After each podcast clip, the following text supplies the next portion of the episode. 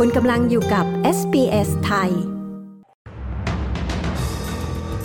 รัฐมนตรีด้านตรวจคนเข้าเมืองของออสเตรเลีย ได้ยื่นเสนอกฎหมายใหม่ต่อรัฐสภาเพื่อปรับปรุงกฎหมายการย้ายถิ่นฐาน นายกรัฐมนตรีอัลบานิซีได้เดินทางถึงซานฟรานซิสโก เพื่อเข้าร่วมประชุมสุดยอดผู้นำเอเปกสำนักงานสถิติแห่งชาติออสเตรเลียประกาศอัตราการว่างงานล่าสุดเพิ่มขึ้น 3.7%ติดตามสรุปข่าวรอบวันจาก SBS ไทย ประจำวันที่ 16 พฤศจิกายน 2566 กับกระผม วาริศหนูช่วย รัฐมนตรีด้านตรวจคนเข้าเมืองแอนดรูจาลส์ได้ยื่นเสนอร่างกฎหมายฉบับใหม่ต่อรัฐสภาเพื่อปรับปรุงกฎหมายการย้ายถิ่นฐาน ซึ่งจะเพิ่มความเข้มงวดต่อผู้ที่ถูกปล่อยออกจากสถานกักกันคนเข้าเมือง เรื่องนี้เกิดขึ้นภายหลังจากที่คำตัดสินของศาลสูงที่ว่าการควบคุมตัวคนเข้าเมืองแบบไร้กรอบเวลานั้นขัดต่อกฎหมาย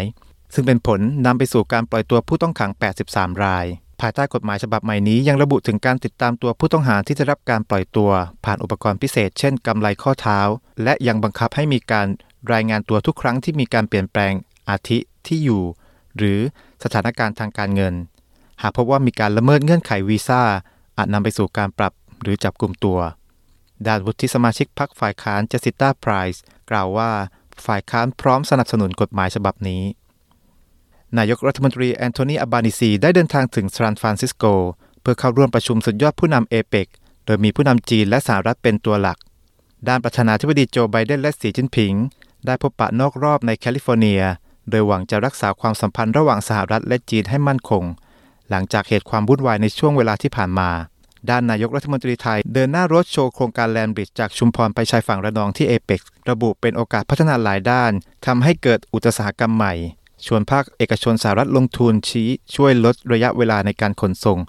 5-10 วัน ด้านสำนักงานสถิติแห่งชาติออสเตรเลียประกาศอัตราการว่างงานประจำเดือนตุลาคมที่ผ่านมา ว่าได้เพิ่มขึ้น 3.7%จาก 3.6%ของเดือนกันยา นอกจากนี้ตัวเลขยังแสดงให้เห็นว่ามีงานใหม่ 54,900 ตำแหน่งในตลาดแรงงานช่วง 30 วันที่ผ่านมา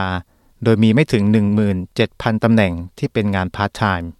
ทั้งหมดนี้ คือสรุปข่าวรอบวันจาก SBS ไทย ประจำวันที่ 16 พฤศจิกายน 2566 กับกระผม วาริศหนูช่วย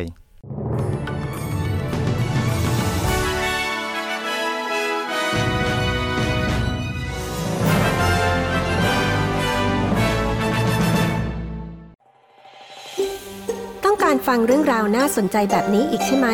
ฟังได้ทาง Apple Podcast Google Podcast Spotify หรือที่อื่น ๆ ที่คุณฟัง podcast ของคุณ